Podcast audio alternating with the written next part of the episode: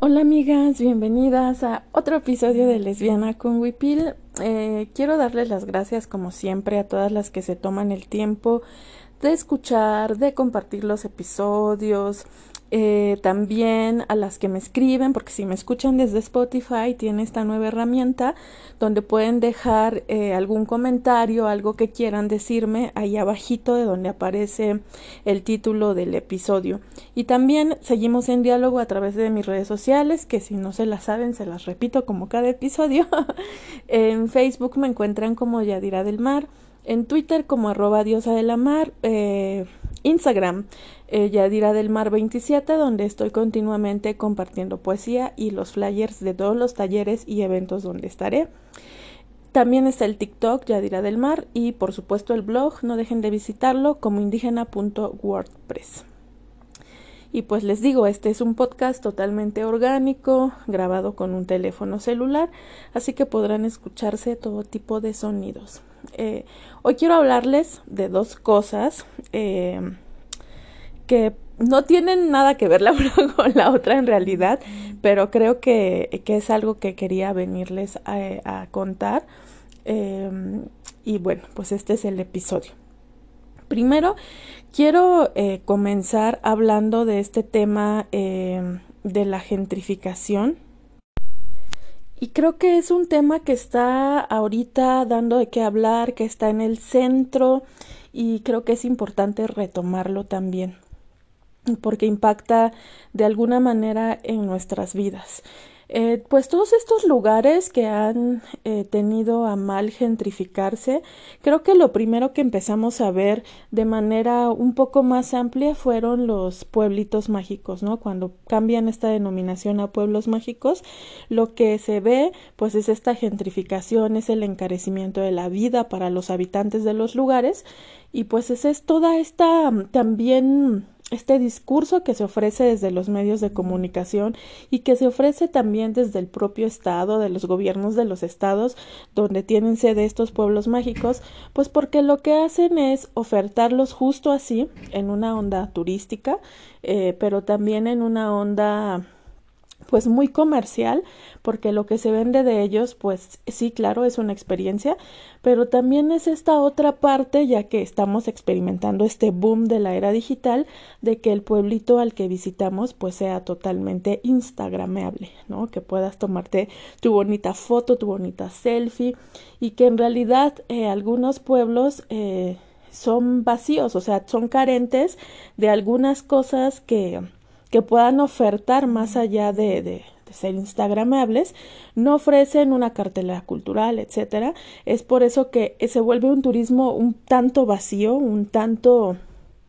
falto de, de sentido, eh, porque pues se oferta desde esa manera, desde esta folclorización y que es el discurso que se ha venido manejando en los medios de comunicación y también desde esta parte del sector turístico y que da pie a muchas cosas, ¿no? Eh, también, eh,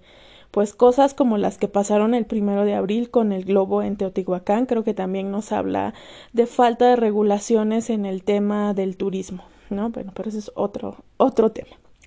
Entonces, con esto de la gentrificación de los pueblos mágicos, y lo hemos visto también a menor escala, con el tema de la gentrificación de Tepito, de la Roma, de cuando fueron colonias populares y ahora pues costearse una rentita ahí es casi imposible, ¿verdad? Es imposible para la clase trabajadora.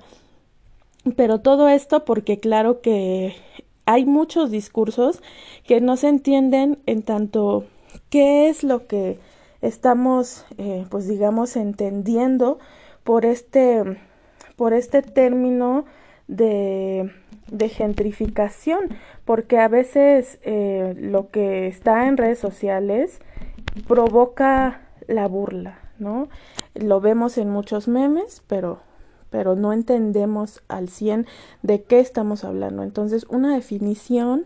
podría eh, ser que la gentrificación obedece a un proceso de rehabilitación, y eso de rehabilitación lo pongo entre comillas, urbanística y social de una zona urbana deprimida o deteriorada que provoca un desplazamiento paulatino de los vecinos empobrecidos del barrio por otros de un nivel social y económico más alto. Esto es totalmente cierto. Entonces, ¿a qué viene todo esto? Bueno, pues les cuento que en la mañana eh, vi una imagen que a lo mejor algunas de ustedes ya han visto, eh, sobre todo en Facebook, que es em, una imagen de una pared de Oaxaca donde dice algo así como los gringos encarecen la vida en Oaxaca, una onda así, y esta, esta, este post estuvo en una página que se llama Ojalá fuera un edit, pero no lo es, es una página de Facebook, y entonces, eh, pues el tema creo que de la gentrificación provoca estas burlas porque entendemos mal o hay un mal concepto o hay una manera equivocada de entender el turismo. Porque lo que tenemos, por ejemplo, en Oaxaca, eh, hablando específicamente de Oaxaca, es primero este tema eh, que estuvo hace unos días, que fue la elección de la pintura del cartel, sí, de la imagen oficial de la Guelaguetza y se hizo todo un escándalo. Pero, ¿qué es la Guelaguetza? Bueno, se, se promociona como la máxima fiesta de los oaxaqueños, pero creo que lo que menos hay en ese evento son oaxaqueños, porque los boletos son carísimos, porque llegan gringos o la clase privilegiada de nuestro país a estar sentados en primeras filas viendo pues este este, este evento que pues es parte también del folclor, de la folclorización y la exotización de los pueblos indígenas, que bueno, esa, ese mes cobra mucha relevancia en Oaxaca, pero que en todos los demás meses del año está completamente olvidados y carentes de políticas públicas, etcétera, etcétera, y con un racismo que bueno, ¿para qué les cuento? ¿no? Entonces, eh, esta, esta fiesta también representa una gentrificación y bueno, los estadounidenses o extranjeros que llegan a estas zonas, claro que hacen que la vida se encarezca en los lugares y que poco a poco pues los servicios empiecen a ser bastante incosteables para la gente pues de las comunidades, para las personas que viven ahí. Y bueno, pues creo que también estas burlas que que se dan en redes sociales como de no entender qué es la gentrificación y hablar de que pues qué esperaban es el turismo genera dinero etcétera etcétera. Pero bueno a qué costo no a qué costo porque lo que se sigue viendo bueno pues es la explotación laboral en los servicios turísticos de los lugares que están eh, gentrificados que están denominados como pueblos mágicos eh, la alza de las rentas y todo lo que involucra este tema de la gentrificación está muy, muy, muy denso. Em, creo que es importante seguirlo hablando y también pues cómo, cómo esto nos, nos impacta, ¿no? Eh, de alguna manera pues a nosotras como mujeres que somos pues sí claro las que estamos eh, proveyendo estos prove sí, proveyendo estos servicios de cuidados y que estamos también al frente del servicio al cliente. Entonces creo que, que también es importante, ¿no? Ponerlo sobre la mesa. Y eh, la, la, otra cuestión que quiero venir a contarles es acerca de películas que he visto en los últimos días y que creo que es importante seguir hablando de esto. Primero, Huesera. Eh, había muchos comentarios chidos en torno a la película y de primer momento la neta es que no me llamaba la atención, pero debo decir que la, la verdad es que me llevé una gratísima sorpresa. También, por supuesto, leí comentarios, sobre todo de vatos, que dicen que no vale la pena y que no se entiende la historia porque no entienden dónde está el terror. Y claro que ellos no lo van a entender Primero, porque más allá pues, de este ente que aparece en la película al que le truenan los huesos, el verdadero horror de Huesera radica en la vida vacía que lleva la protagonista, fingiendo una vida agradable, casi perfecta, con un hombre al que no amaba, debatiéndose entre ser o no ser madre presa pues de este deber ser que se nos sigue imponiéndonos a las mujeres y que también la protagonista pensaba mucho en su lesbiandad eh, pues que estaba metida en el closet para encajar en esta idea de, de vida feliz de una depresión postparto y de la decisión final de dejar a su hija al cuidado del padre. Esto creo que es precisamente lo que los vatos no le perdonan a la película eh, que es que haya una decisión tajante de una mujer de irse a buscar la vida que sí quiere para ella. En la película se nota la dirección de una mujer con una fotografía bien lograda, con escenarios bien armados. Y yo que soy fan de Mercedes Hernández, pues la verdad es que es una escena maravillosa, una, bueno, una interpretación maravillosa de Merceditas, eh, que a mi punto de vista interpreta a una lesbiana que aunque no se diga explícitamente en la película, se nota y por esa conexión, por esa razón, tenía tanta conexión con la protagonista, ¿no? Así que recomiendo pues muchísimo, muchísimo eh, la película de la huesera. También, pues, eh, por supuesto, ellas hablan y no puedo decir más de esta que es una peliculota, que es muy fuerte y creo que en este momento donde hemos visto a muchas mujeres hablar sobre el separatismo, eh, la película nos ayuda a entender diferentes posturas, ¿no? De lo que podría entenderse como diferentes posturas dentro del feminismo con respecto a la manera en que nos relacionamos con los varones. Pero también dentro de la película podemos tener una noción muy clara del daño que causan los hombres. También existen otras versiones dentro de esta misma historia que se habla de que no todos los hombres eh, y por supuesto también se habla de que no son los hombres los que nos dañan, sino eh, la manera en que han aprendido a tratarnos. Em, creo que también es una es un tema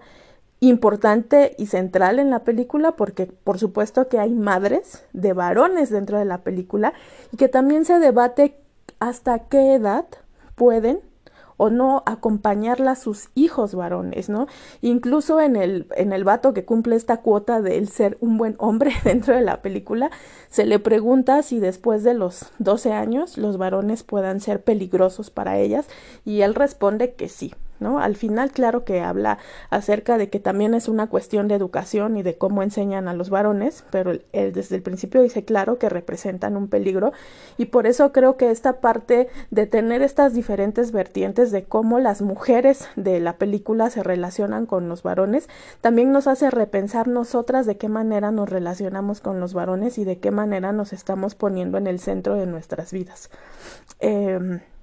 algo que me marcó profundamente de la película es cuando una de las actrices mayores dice no es lo mismo irse que huir y nosotras estamos decidiendo irnos porque sí, son mujeres valientes, son mujeres explorando posibilidades más amorosas para sus vidas y literalmente amé la escena de las niñas trenzándose el cabello, una película que está basada en hechos reales de algo que sucedió en una colonia menonita y que vale la pena mirar y reconocer la genialidad de las mujeres. Eh, por cierto, que claro que próximamente me voy a estar eh, aventando la la película, la película, el libro, la lectura, porque la película me dejó este muy muy marcada. Y este también eh, creo que otra de las películas que en estos días eh, pude observar y también me deja repensando constantemente es la película de Clara Sola. Em, la directora es mujer, es una mujer eh, costarricense sueca, tiene un toque de realismo mágico que se enmarca muy bien con la hermosa fotografía y los paisajes de Costa Rica. Eh, también pienso que es una película en la que se le da mucha proyección a las manos, porque creo que Clara Sola es una película de manos. Eh, hay múltiples escenas donde las manos de la protagonista salen en primer cuadro. Y es una manera de pensarlas como una extensión de nuestro cuerpo, manos que curan, manos que tocan, manos que rezan, manos que se exploran, manos que llevan al gozo, manos que desean. Son varias, como les cuento, las, las, las, las escenas donde aparecen en primer cuadro y Clara la mujer que puede curar pero no ser curada, la que toca a Yuka, que es su yegua, pero no puede ser tocada incluso ni por ella misma. A sus 40 años, Clara está experimentando un despertar sexual en medio de una atmósfera pues muy, muy opresiva, muy religiosa y que está buscando sentirse normal en un mundo que de alguna manera la condena entre pues a, entre esta, este fanatismo religioso a, ser una especie de virgen eterna, de, de, ser una santa en medio de la selva. Sin embargo, son su curiosidad y la necesidad de buscar quién es la que la llevan a que sus manos sean la guía para descubrir el mundo, incluyendo el placer. Así que se las recomiendo mucho porque también han sido días de repensar para mí qué es el placer y cómo vivimos ese placer y cómo nos dejamos guiar por ese placer, ¿no? Eh, también un poco parafraseando a María Milagros Rivera Garretas, pues todo lo que sea eh, que nos dé felicidad y placer es el camino correcto. Entonces, bueno, pues eso es algo de los que de lo que les quería contar en este episodio de Lesbiana con Wipil entre gentrificación y cinecito. Entonces, pues muchas gracias amigas, nos escuchamos en un siguiente episodio. Bye.